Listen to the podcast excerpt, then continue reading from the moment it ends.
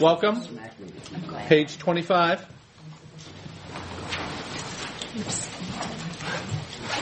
This past uh, Sunday, you guys remember all the rain on Sunday, how bad it came down? I left here Sunday morning, right after we were done, to head to the Cleveland area to uh, visit with a pastor friend and then pick up my wife at the airport because she had been from Thursday to Sunday in Jacksonville to visit the Owens, who used to be our associate pastor. So she was spending some days with them. She had never been down there since they went uh, four years ago. So I was picking her up uh, in Cleveland. Why Cleveland? Because they have a direct flight from to Jacksonville. There is no direct flight to Jacksonville from Detroit. So we decided that it would be better for me to drive the two hours there and back than her have layovers, which which I agreed with, uh, and I don't mind the driving. But I left here to go and do that. Once, since I had to pick her up anyway, I thought I'd set up this thing with this pastor friend who lives out there. So I had it all set. And I'm driving there, and it is coming down just torrent. I can't see. It is that bad. And but I just have to keep plowing ahead because my appointment with him, I'm barely going to make it on time. And the wind, and I'm listening to the radio, and they've got tornado warnings for towns in Ohio as I'm getting closer. And I don't know if these are towns right by me or not because I don't know the name of these towns. But I just know it's a lot of wind and all that. And I'm thinking to myself, how is my wife going to make it with a flight from Jacksonville into Cleveland with this kind of stuff going on? But, you know, the airlines know what they're doing, right? so. They could always divert the flight to Detroit. So I get a text from Kim. yeah. I get a text from Kim saying we're leaving a half hour later. Just mm-hmm. giving me a heads up. All right, so she'll arrive a half hour later, and I'm thinking maybe that's why they're going to wait until the winds die down and they'll arrive then. So I visit with my pastor friend. I get over to the Cleveland airport and I wait and I wait for about 20 minutes and then 30 and then 40 and nothing's happening. And I keep looking at this app on my phone that's supposed to update when the flight is is coming in, but it's not updating very well. Uh, and then at one point, all of a sudden, it does update, and it says arrival time. I was there at six o'clock in the evening. It says arrival time seven thirty. Seven thirty. Now at this point, I should have added, I haven't eaten anything today, so I'm thinking, okay, I'll go get dinner, and she'll arrive at seven thirty. So I leave to go get dinner, and while I'm going to do that and f- trying to find a place, Kim texts me and says uh, we've landed in Pittsburgh. Oh. She's on the ground in Pittsburgh. And I'm thinking, you know, I don't, my geography's not great. But, and I'm saying to her, how are you? How do you feel? You know, how was it? She's, it was awful. The flight was awful. She had the flight from Gehenna. and it turns out, I found out after I finally did get her, that they did make it to Cleveland. They just couldn't land.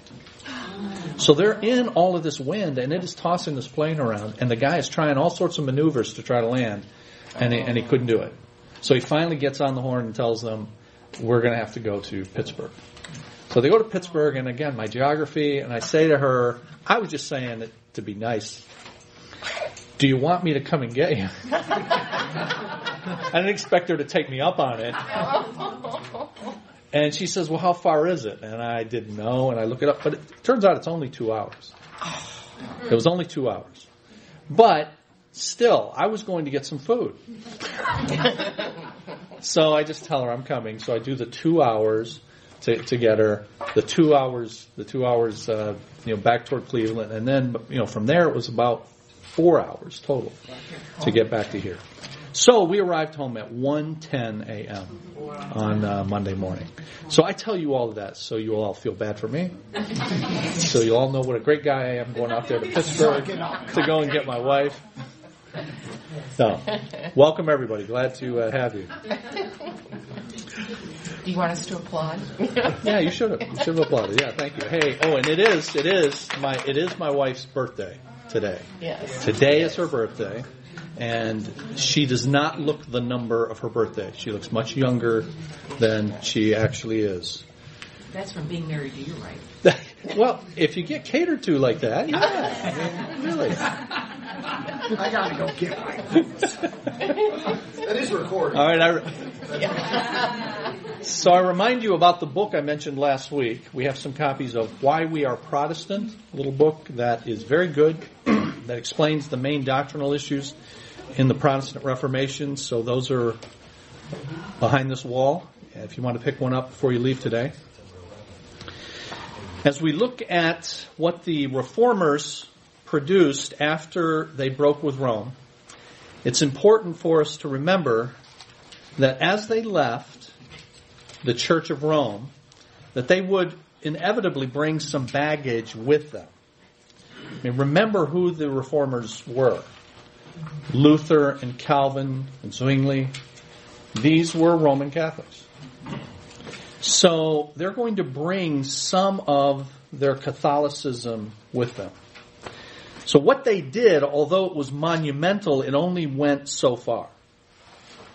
Because for them, Reformation is one thing, but a radical reordering of not just church, but really all of society we're going to see. That if you were going to really radically restructure the church and its theology, that was going to affect all of all of society as well. So Reformation is one thing, but a radical reordering of the church and society is quite another for them. So in order to take the next steps, to restoring a thoroughly biblical church, others, not the reformers, not Luther, not Calvin, not Zwingli, others were going to have to take on that work. And that's what page 25 in your notes starts. At the top there you see it says the radical reformation. So this is now a reformation within the reformation. You have the reformation started by Luther, and then joined by Calvin and others. But now you also had folks who determined that it needed to be taken further, thus the name Radical Reformation. We've seen that, top of page 25. The Reformation sought to correct several severe abuses of the professing church. As a result, they sought to reestablish several key doctrines. The authority of Scripture, justification by faith alone, the priesthood of the believer, and so on. However, we've noted the hesitancy of the reformers to thoroughly reform the church owing to their backgrounds in the Roman system. The residue of the Roman church can be seen primarily in the structure of the major Protestant denominations, both liturgical and political. Liturgical, that means the way they worship, their liturgy. And then political, meaning the way they're governed. And as you look at the denominations that came out of the major reformers, uh, through the major reformers, Lutheran through Luther, Reformed through Calvin and Zwingli, um, Anglican later with the English Reformation. Uh, if you look at as you look at all of that, and you look at the liturgy, you look at the way they worship, and you look at the way the churches are governed, then they're carrying with them still vestiges of uh, Roman Catholicism. And they didn't thoroughly overhaul those things. Now, they changed in extremely important ways the most important things. The most important things are the authority of Scripture, justification by faith alone, all of that. Those are foundational. But these other things are not unimportant. And you had other reformers, the radical reformers, saying we need to do those things as well. So there were some who, I say in that last uh, bottom of that paragraph, there were some who implemented a complete overhaul of the Roman system. These so-called radical reformers were the Anabaptists. And in turn, the Anabaptists are the spiritual ancestors of the modern day Baptists. So we'll see uh, some of these Anabaptists, even what the word Anabaptist means in just a moment. Uh, and then that'll set the stage for seeing how the Baptist movement came out of this Anabaptist movement, which was part of the Radical Reformation. So, Radical Reformation, 1525 to 1580. As stated above, many saw the need to thoroughly reform the corrupt Roman system. The most vocal representatives of this view were called the Anabaptists, meaning this, rebaptizers due to their insistence that those seeking membership in the church be baptized again as they did not recognize the validity of infant baptism. So this is radical. To say that if you were in the Roman Catholic Church and you were baptized as an infant, which everybody was, or even if you had if you had joined Zwingli's church and he's a reformer, or Calvin's, and they're still doing infant baptism because they're carrying over some of their liturgy from the Roman system. So they're still doing that. They're saying if you're going to come into our church, you're going to have to be baptized.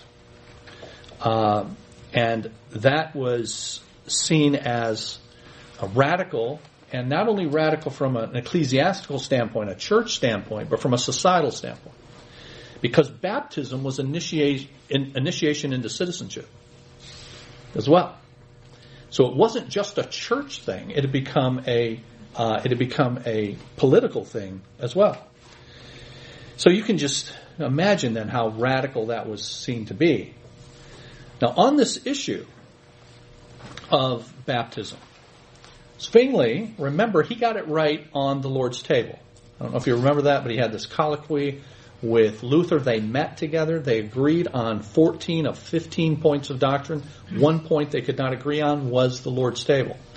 And Zwingli took the memorial view of the Lord's table, that it's to remember the Lord's death. So they didn't agree on that. Zwingli got that right. He even understood baptism, but he wouldn't make the change. Look at this quote. Zwingli wrote, if we were to baptize as Christ instituted it, then we would not baptize any person until he reached the age of discretion.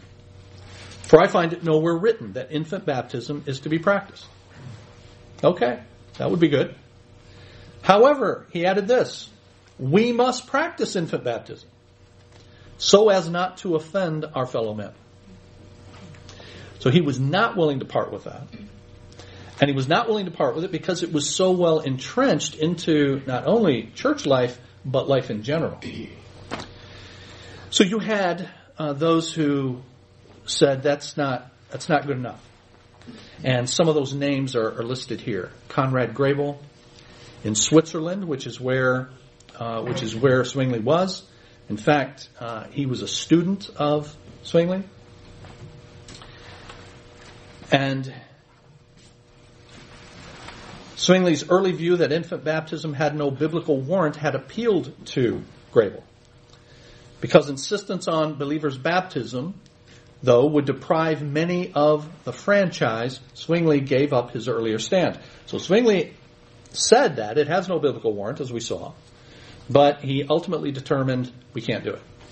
We can't stop baptizing infants. It's too well entrenched. And it would deprive many of the franchise. What does that mean? It means citizenship. It would deprive people of full entrance into, into the, the community, into society. It was that well ingrained. And so because of that, we, we need to keep it, said, said Zwingli. Grebel disagreed. As did then in Germany, Balthasar Hubmaier. He advocated that baptism needed to be for believers. Mm-hmm. So this is what the rebaptizers were saying, the Anabaptists were saying. They were saying that only believers can be baptized. Believers baptism. And infants aren't believers. They can't believe, they don't know, therefore they're not candidates for baptism. So all of these are advocating for that. They would also say we're not rebaptizing. So the name Anabaptist was actually a derogatory term given to them. They didn't call themselves that. They were called that. And they were called rebaptizers, but they would say, we're not rebaptizing because you've actually never been baptized. That first thing you did just got you wet. It wasn't actually baptism. So this is not rebaptizing, this is actually being baptized for the, for the first time. So you have Grebel in Switzerland, you've got Hubmaier in, in Germany, and then Menno Simons in the Netherlands. And Menno, unusual first name, but we get Mennonite from that. The Mennonites come from this name, who was one of the Anabaptists. He assumed leadership of what he called the Brethren. the name that the Anabaptists of the Netherlands adopted in order to get rid of the stigma attached to the name Anabaptist.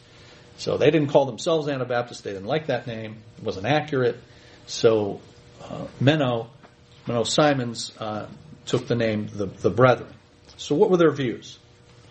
Well, common views of the Anabaptists are that they insisted on the authority of the Bible as a final and infallible rule of faith and practice. They believed that the pure church was to be a free association of the regenerated rather than a state church with some unsaved in it. Stop there for a moment. But you see, when you when you have citizenship and you have church membership or entrance into the community of faith tied into infant baptism, well, now the church is going to be populated, in part at least, by people who aren't regenerated people. They're not actually Christian people. They're just here because this is the place to be. This is what everybody does. So they are saying that it needs to be a free association, not something someone is forced into in infancy. A free association of people who are born again. That's what re- regenerated means. Rather than a state church with some unsaved in it. They also practiced the baptism of believers. Most of them insisted on the complete separation of church and state and would have nothing to do with the state uh, state churches. So that's the uh, that's the Anabaptists, so-called rebaptizers. Now that's who they are. What I want to do is uh, show you the DVD. This is about 20 minutes, and then we'll come back to uh, page 26 and this portion that I'm going to show you has to do with the Radical Reformation.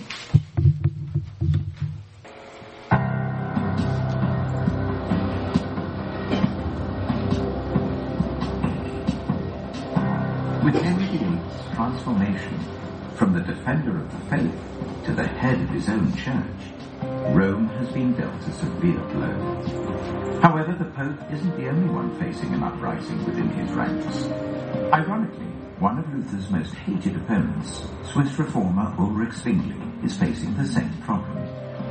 Zwingli believes that traditions not specifically found in the New Testament should be rejected, even if they've been handed down from the early church.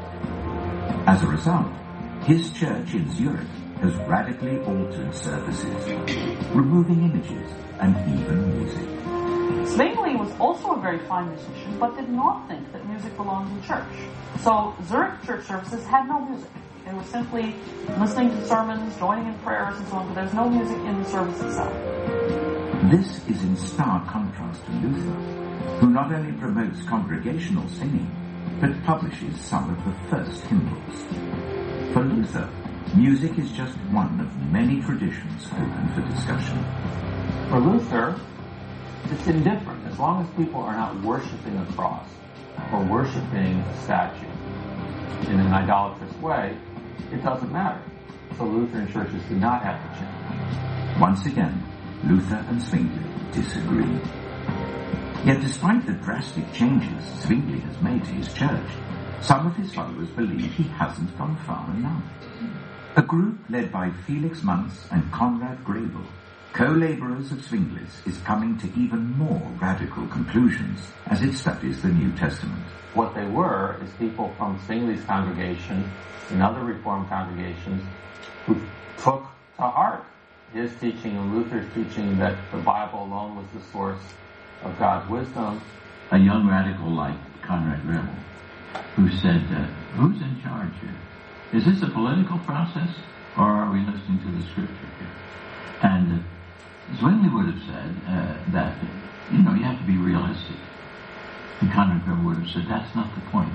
The point is something new is breaking in here. Their criticism of Zwingli stems from their understanding of one of the cornerstones of Christendom, baptism. For more than 1,500 years, the Church has baptized children at infancy, bringing them into the Church as soon as possible. All who are baptized are automatically in some relationship with the Church of Christ by virtue of baptism because there is one Lord, one faith, one baptism. So when we are baptized, we are regenerated, reborn spiritually as children of God, adopted children of the Father, because we are incorporated into the body of Christ. We become sons and daughters in the one Son, The high infant mortality rate in the 16th century provides a practical impetus to the Catholic Church's theology. If you were an unbaptized baby, you had died before you could be baptized, you would be heading for limbo. Limbo is, is something like an eternal waiting room. You're not going to get from there to heaven. There's no pain or suffering, but it's just a waiting place and nothing much happens to you. So there was a very big pressure to have babies baptized as soon as they appeared from the womb because you did not want to be separated from your baby and have your baby in limbo all the time. Like Martin Luther, Zwingli still accepts infant baptism, though he believes it is a sign of God's faithfulness, not a means of salvation. The Reformers viewed baptism akin to circumcision in the Old Testament. Baptism is what marks an individual as being part of the covenant community. The parents were told that if your child died unbaptized, it did not mean that this child was lost or not going to be in heaven. Because the idea was God saves families, God saves communities, and the covenant of God is with his faithful and their children after. But baptism was still necessary because it was a mark of the covenant. It admitted you to the Christian community. Zwingli, Luther, and the Catholic Church are all dead wrong, according to Manz and Grebel, who find no examples of infant baptism in Scripture. When they read the Bible, they believed there could only be a baptism of a true believer, meaning adult baptism, because a baby can't understand salvation. Like the reformers they admire, Zwingli's followers are simply reading the Scripture for themselves and drawing their own conclusions. And their conclusion is that baptism is only for those who have made a conscious decision to follow Jesus, not for infants. They believe that a child was born into grace, and then as the child got older and was able then to decide whether they're going to follow Jesus or not, at that point, the baptism is meaningful. The decision to follow Christ is often a very costly one. Jesus says, take up your cross and follow me. That's a decision that uh, requires adult understanding. And to embrace and make that decision and have it marked by baptism is an adult move. The idea that only adults should be baptized by being fully submerged underwater is shocking and controversial in 1525. For one thing, infant baptism is linked with citizenship. Being baptized marked you as a member of society, and it also marked you as a subject of the particular Christian government that you were under. In some cases, there may even have been parish records so that then your name would be recorded, and it was a marker of being a member of that community. Anabaptists refused to baptize their children, and this was seen as subversive by all of the different governments involved. It was a rejection of the established social order, of the concept of Christendom. Baptizing adults also suggests the church is not a social and cultural institution that shapes families over generations, but a group made solely of people who have chosen to be there.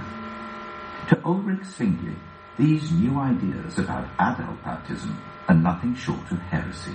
Now, from Zwingli's point of view, this was a rebaptism because all these people had already been baptized as babies. And that's a great offense. And he calls these people Anabaptists. And that's a derogatory term. It means people who baptize again. The Anabaptists did not consider their baptisms as rebaptisms because they didn't consider their first baptisms as valid.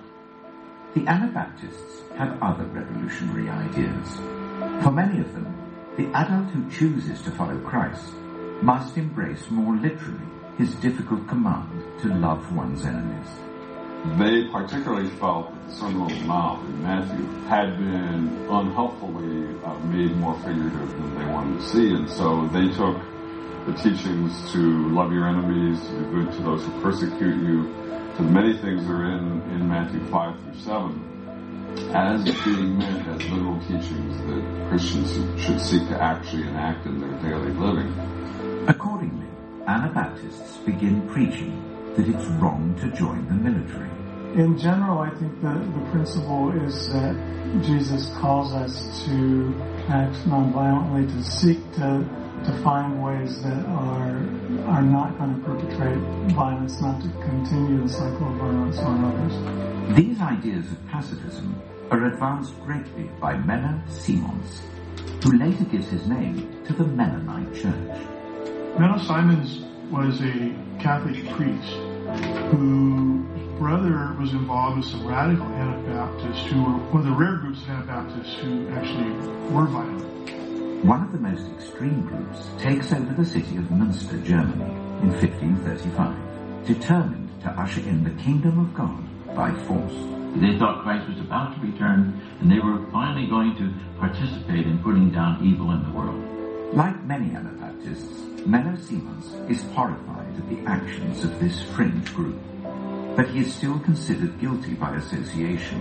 When Menno saw how they ran off the rails in Münster, he said, This is an abomination. We are people of peace. They have never caught Menno. Menno would have been roadkill. They could have caught him. The city is laid to siege by joint Protestant Catholic forces. Eventually, it collapses, and the leaders are tortured and displayed publicly before they're executed.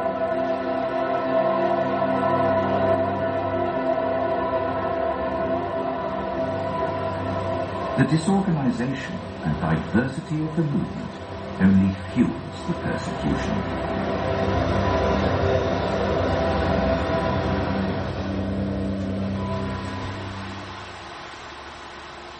Another important aspect of Menno Simons is the fact that he traveled widely. So even though he was a fugitive, he traveled around the Netherlands, northern Germany, all the way to Danzig, and related to different groups, building a movement by making sure they were on the same page with their beliefs and practices. There was no one unified Anabaptist movement. Anabaptists are not the same as Catholics or Lutherans. There was no unified church structure, nobody at the top dictating what people should do.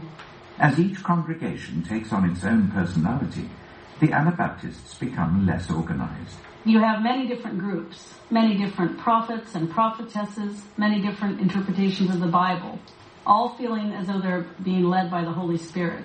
Anabaptists tend to be toward the bottom of the socioeconomic ladder.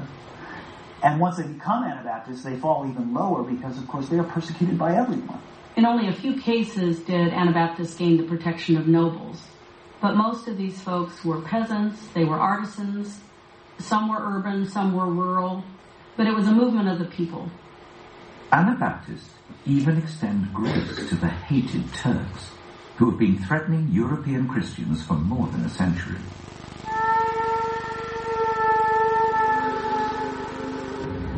So Michael Sattler was a very important leader in the early Anabaptist movement. Uh, he'd been a, a, Catholic priest and became an Anabaptist, and a big part of his beliefs were that Christians should not take up arms. And that part of Europe was under threat from the Turks coming from the southeast. And Sattler, when he was on trial for his life, he told the, the, the people in the trial that he would not, uh, he believed in loving his enemies, and that uh, all Christians should believe that. And so the Turks were really doing what Turks did, and the Christians were doing what Christians should not do. And so he was actually way more critical of the Christians for fighting than he was of the Turks.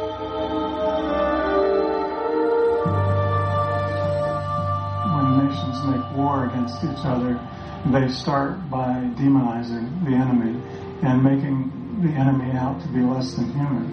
Uh, as I understand the command of Jesus, and something that was written by Paul as well in the epistles, was that we are actually to work at humanizing the enemy by feeding and clothing those that are seen as our enemies.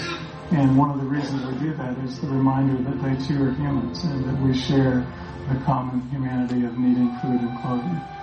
Progressively, there, there grew to be a sense of, of human rights, of individual rights, um, a check against the uh, authority of traditional um, hierarchies of power. Though the church has had some kind of hierarchy for most of its history, the Anabaptists can find no support for it in Scripture. They want to flatten the structure and create a democratic congregation. Anabaptists are non-hierarchical. So there was nobody from the top dictating what they should believe, how they should worship, what kinds of practices they should do. This then led to a lot of diversity in the movement because uh, they were basing their ideas on scripture, but everybody was interpreting it in different ways. And though the Anabaptists believe the Reformation is bringing much needed change, They don't believe the reformers are addressing what they see as the core problem the church's symbiotic relationship with the state.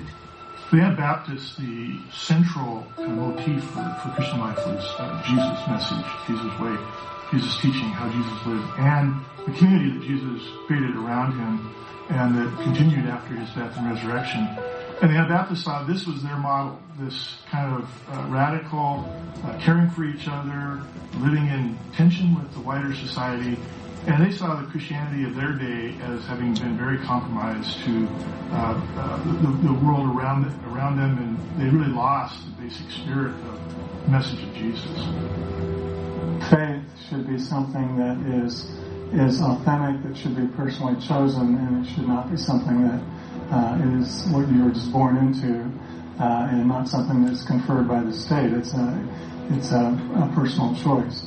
The question was really is how did this change happen from this early pacifist, Jesus-centered church to this later church with uh, uh, hierarchies within the church and where the church and state were totally linked together and the church was uh, basically embracing violence.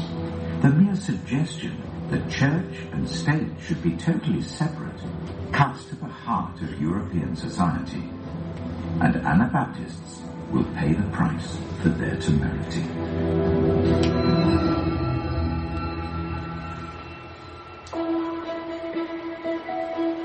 In 1525, an offshoot of the reformers in Zurich, Switzerland, is questioning the fundamental relationship between church and state. These so-called Anabaptists trace the problem back to the 4th century, when Emperor Constantine embraced Christianity and Emperor Theodosius made it the state religion of the Roman Empire. The Anabaptists were just as critical of the Protestants as they were of the Catholics, insofar as the Protestants, like the Catholics, felt that the church and the geographical territory should be exactly the same.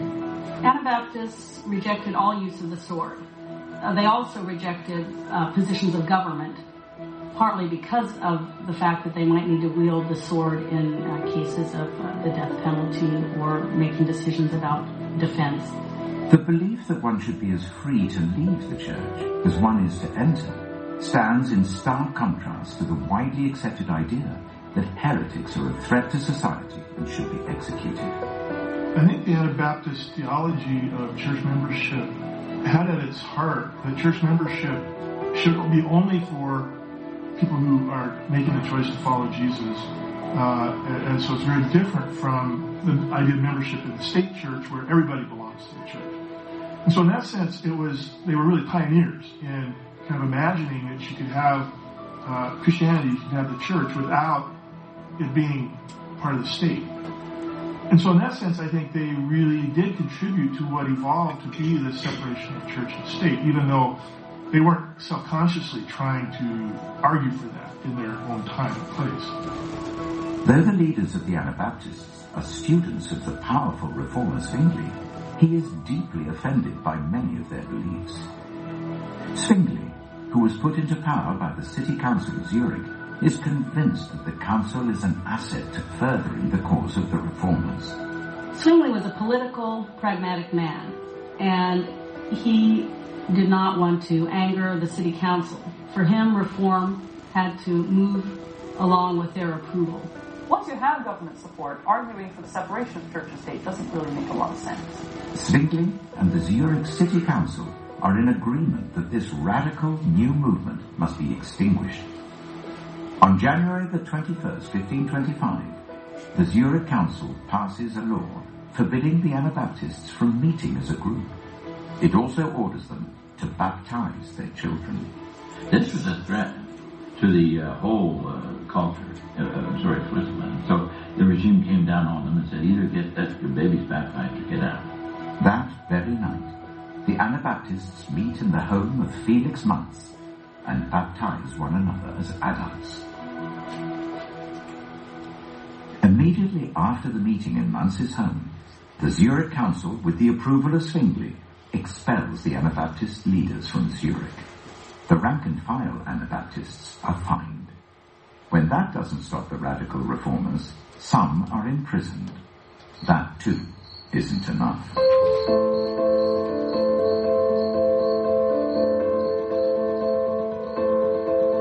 Within days, farmers in a nearby village are baptized, and the movement begins to spread across Europe.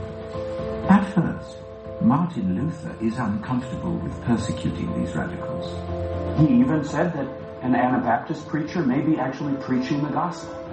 He admitted that much. Yet as the movement gains strength, Luther's views change.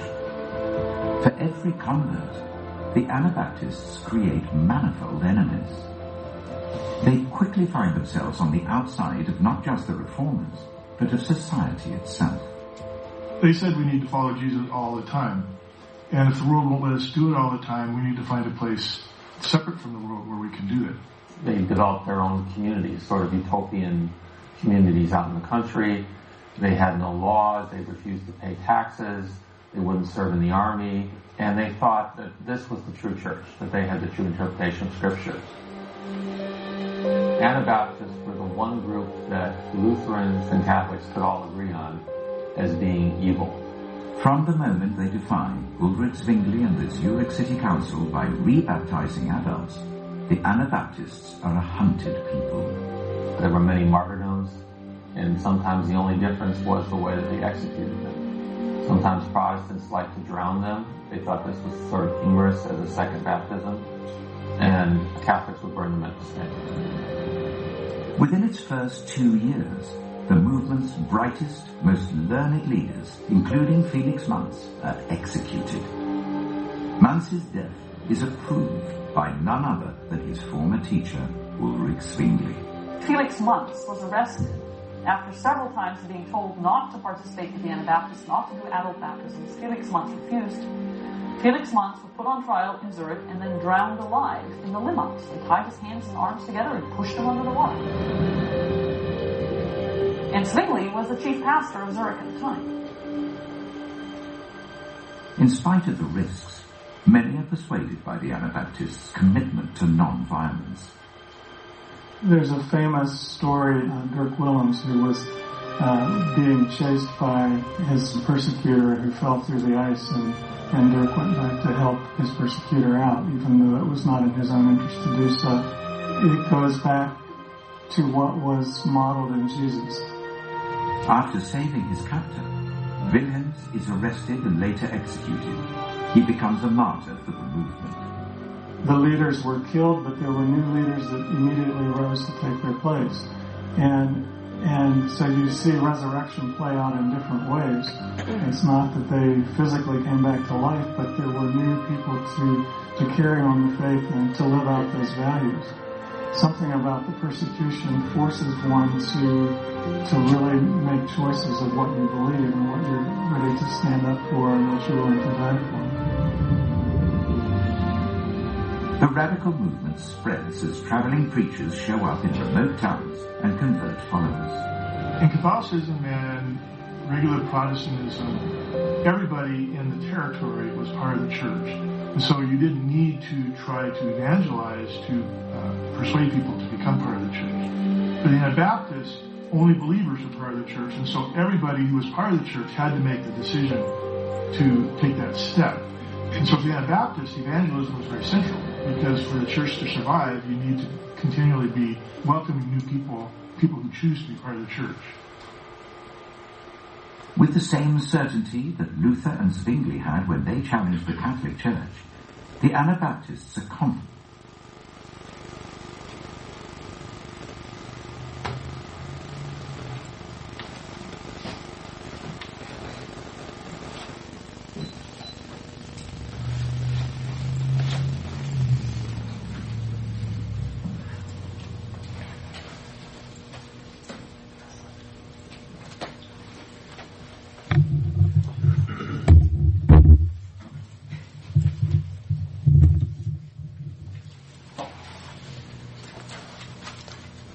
right, just uh, a few things about that that came up in that uh, segment that I'd like to highlight. Did you hear the uh, Roman Catholic priest talk about baptism and say when one is baptized they are regenerated? If you notice that. Regenerated means born again. So when one is baptized according to Roman Catholicism, then that's when someone receives the Spirit, spiritual life, infant baptism. Well, that's a that's a big deal, right? Uh, that's a big theological issue, as you might imagine. Now, I just want to make the point to you that there are people who don't believe in infant baptism, but who still believe in baptismal regeneration. Know if you've ever heard that term, but the idea is you're regenerated when you're baptized, even if that's as a, an adult, even if that's as a believer.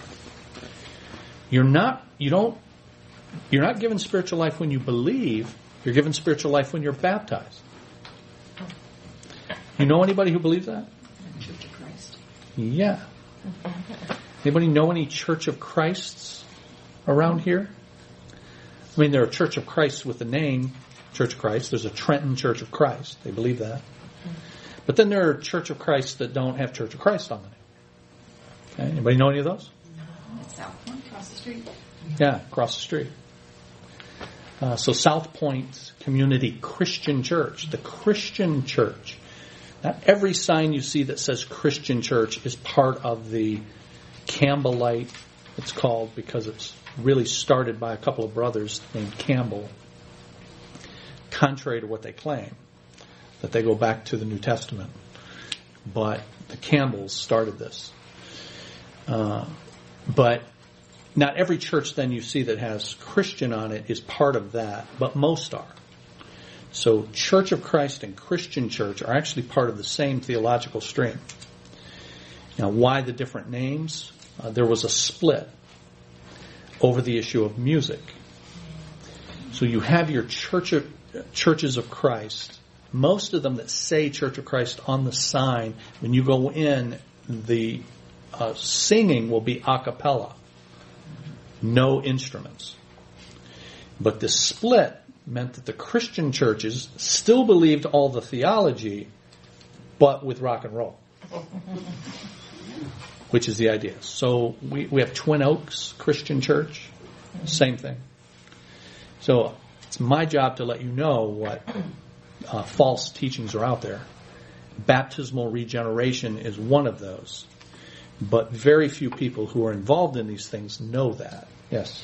Um, is this an okay time to bring up uh, a covenant theology Sure. regarding baptism? Yeah, yeah, it's uh, good. Yeah. And what we believe. So that was another thing that was said in the segment, which is that the view was that when someone is baptized, they are initiated into the community of faith. Right, and it replaces circumcision. Right. And they said that on here too. So the idea is that many believe today, then and today, who practice infant baptism, that it is replacing, uh, it's just continuing what circumcision used to do in Israel. And this is the Christian form of what circumcision, what circumcision did. Um, you know, one problem that I always point out to people with regard to that is that there were no females that were who were circumcised. So, however, whatever parallel you want to make between these, it's going to fall apart since everybody, uh, males and females, are supposed to be supposed to be baptized. But that's the the idea. It's wrong, um, uh, in my view. I hate to say in my view, because if I just said it, then it's obviously in my view. So uh, it's redundant. I don't feel like I always have to say in my opinion or in my view. So if I'm affirming something, do we all agree then that it's my view? Okay. I feel better having gotten that off my chest. so it's wrong. Is covenant theology is wrong. It's wrong in saying that the way someone is initiated into the covenant community is through baptism.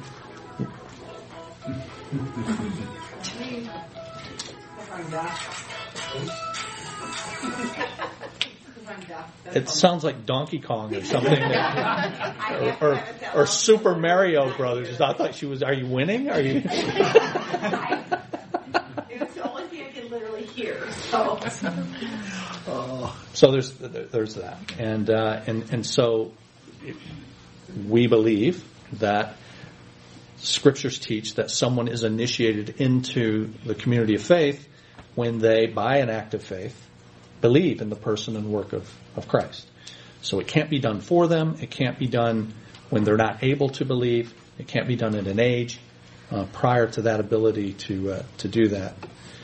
Uh, so, and there's nothing in the New Testament that would tell us to to do that, to baptize infants. So there's there, there's that issue of baptismal regeneration. Um, also, did you notice that they said that for Anabaptists, evangelism is required because it's only for believers who can come into the community of faith. So people don't automatically come in by being born into a particular family. Think about centuries of having people in a particular faith simply because they were born physically into a family. Think about how that perpetuates then the institution. Think about how much harder it is, frankly, to have to actually go out and give people the gospel and then invite people to believe and then to become part of the part of the church. And yet that's of course what we have to do. That's what's meant by evangelical. You'll hear that term sometimes. Evangelicals, you'll hear it on TV. How did the, even politically, how did the evangelical vote go? What's meant by the evangelical? Evangelical means that there has to be a conversion to enter the community of faith. That you don't enter the community of faith simply through uh, being born into it. You're born again into it. And that can only happen by a conscious, intentional decision.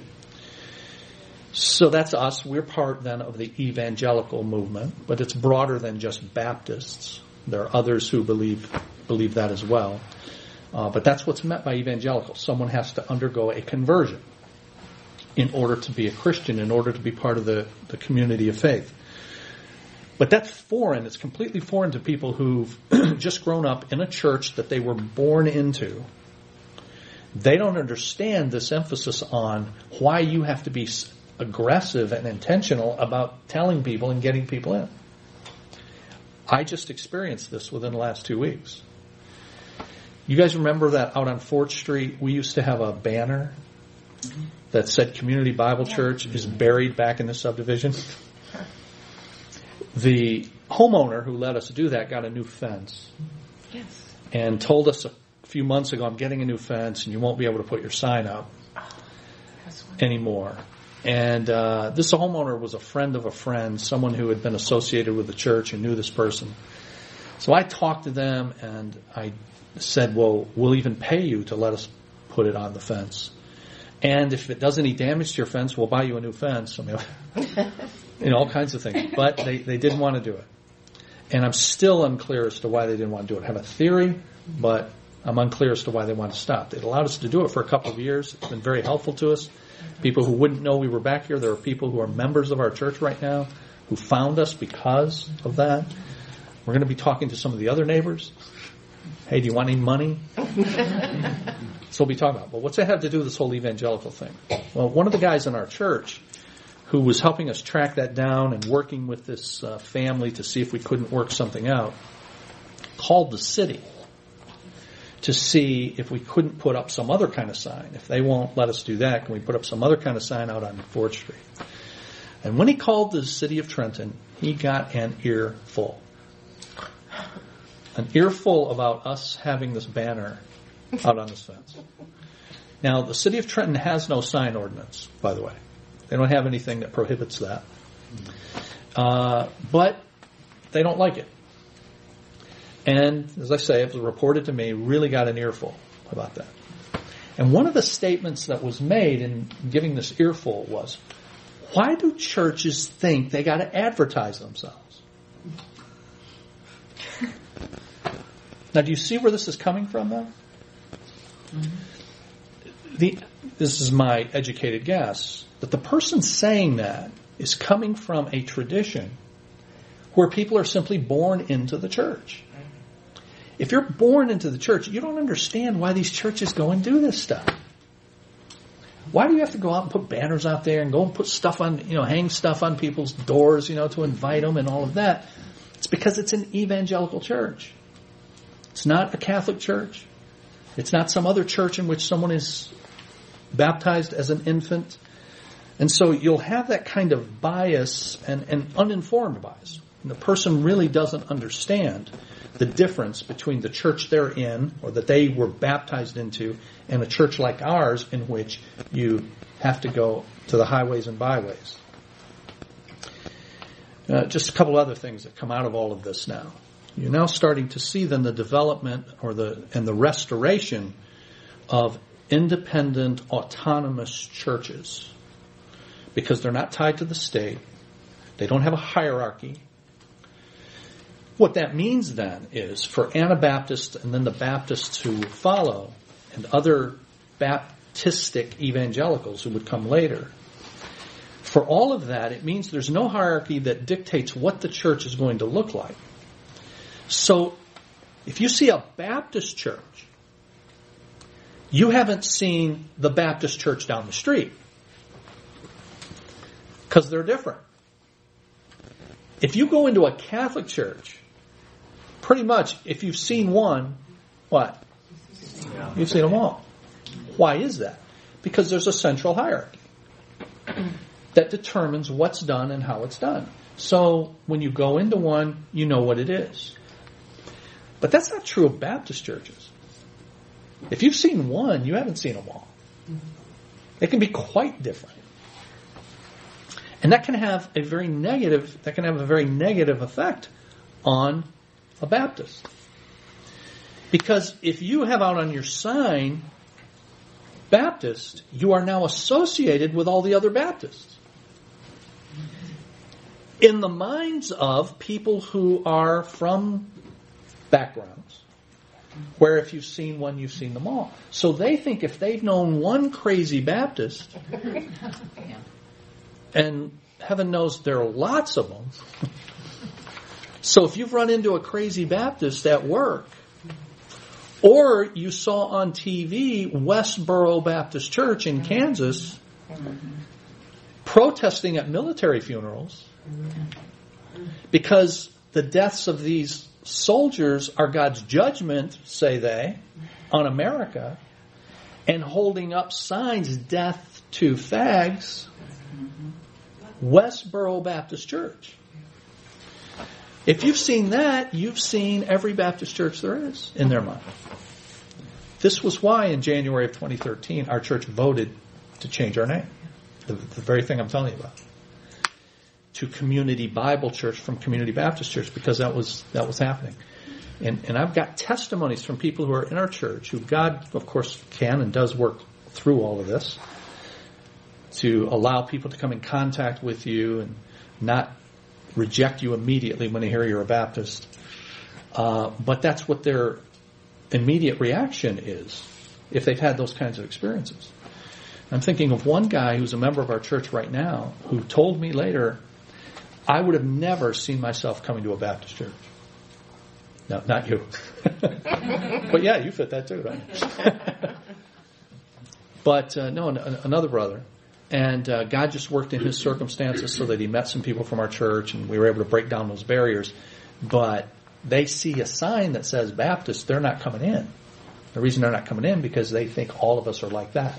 Yes. What about full gospel Baptist churches?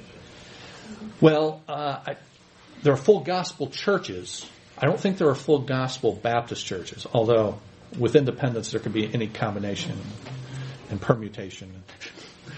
But there are full gospel churches. Now, full gospel churches are Pentecostal. So the idea is we, like me, I only have a half or three quarter gospel. And the reason is, is because I've missed out on the Holy Spirit and the fullness of the Holy Spirit. So the full gospel piece is that. You've got God the Father right, you've got God the Son right, you just don't have God the Holy Spirit right. If you're going to have a full gospel, you've got to get all that right. That's what that means. Yeah. So that's another then practical issue that comes out of this. You've got no hierarchy, therefore you've got independence and autonomy of these churches, but it means if you've seen one, you have not uh, you've not necessarily seen them all. And then just a couple of other things. Uh, in this segment, they said that the radicals, the radical reformers, were reading uh, the same Bible as the reformers were, and they're coming to these different conclusions. Well, I would just quibble with that uh, because the reformers did not get those practices from reading the Bible. I mean, Zwingli admitted that. You know, I've given you the quote, and then they confirm that. That Zwingli was, he understood what the Bible taught. He just also understood that practically it wouldn't work well to get rid of infant baptism. So it wasn't one biblical interpretation versus another biblical interpretation. It was biblical interpretation versus tradition, and a very strong tradition, which, if done away, would have far reaching effects that caused Zwingli to, to stay with it, as the quotes on page 25, page 25 say. Last thing is this. Did you catch then who it was that was drowning the Anabaptists and and burning them at the stake? Protestants. It was Protestants killing Protestants. I mean Catholics too. But the but the Protestant reformers actually killed the radical reformers. And the radical reformers are our forebears. You can see in the Anabaptists things that we believe. Chief among them, believers' baptism. But you can also see some things that we don't believe. The pacifism, uh, that you couldn't be a part of the military or, or any of that. Uh, so they think that were, they were wrong about that. Jesus told his disciples on occasion, take a, take a sword with you. That's not to file your nails on the way. Okay? So if you have to defend yourself, do, do that. So, uh, but obviously very committed people to the point of death. And these, as I say, are our forebears. The Baptist movement will then come out of that. And just see how important this issue then of believers' baptism is. It affects lots of things. And historically, people gave their lives for that truth. So it's not a small deal what baptism is, what it represents. If somebody says you're regenerated when you get baptized, that's not a small deal, that's a huge deal.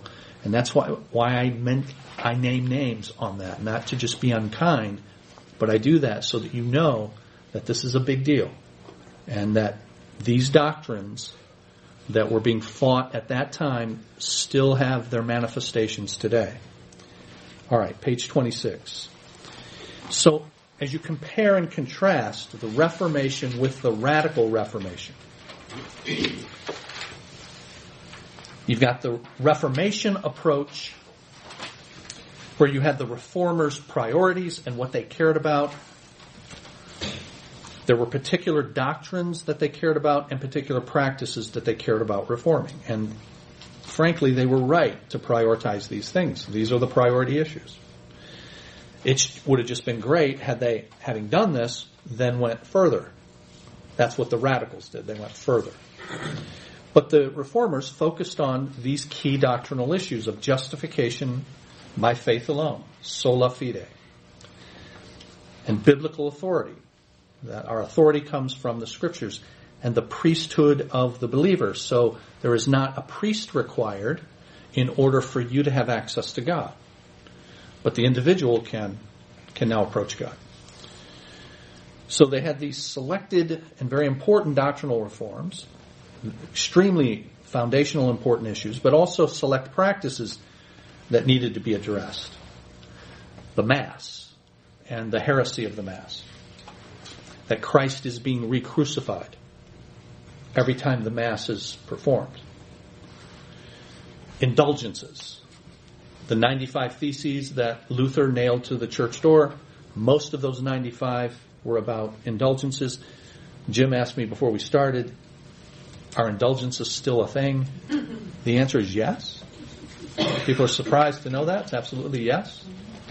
Indulgences are, are still part of Catholic doctrine to get people out of purgatory. The treasury of merit, which is something, that's a name that they use, a treasury of merit. The idea is that there is a storehouse of works, good works, merit, that have been done by Christ, by Mary, by the saints, by then the good works of the faithful. All of these get put into the treasury of merit. It is like, the treasury of merit is like a, a huge bank with deposits of good works put in it. Now the question is, how do you get withdrawals out of the bank? And the withdrawals are done through indulgences. Indulgences allow withdrawals out of the treasury of merit that then reduce someone's time in purgatory. And that is all still official teaching of the Roman Catholic Church. And then the papacy and the authority of the Pope. Now, the reformers' pragmatism. So they make all of these reforms on these very important issues. But then they were pragmatic with regard to liturgy and, and polity, as I said earlier. We've noted the hesitancy of the reformers to thoroughly reform the church, owing to their background in the Roman system. The residue of the Roman church can be seen primarily in the structure of the denominations, both liturgical and political, so you see it in communion. You know, Luther just struggled mightily with what to do with communion. He, he, he knew transubstantiation was not true. That this literally becomes the body and blood of Jesus, but he just couldn't, he just couldn't get away from it. So he comes up with consubstantiation. With baptism, the infant baptism, they just couldn't get away from it. The idea that the church and the state should be related, they couldn't get away from it. Refused to. So the radical reformers then uh, took those issues on and they went further with it. And we will pick it up there next week.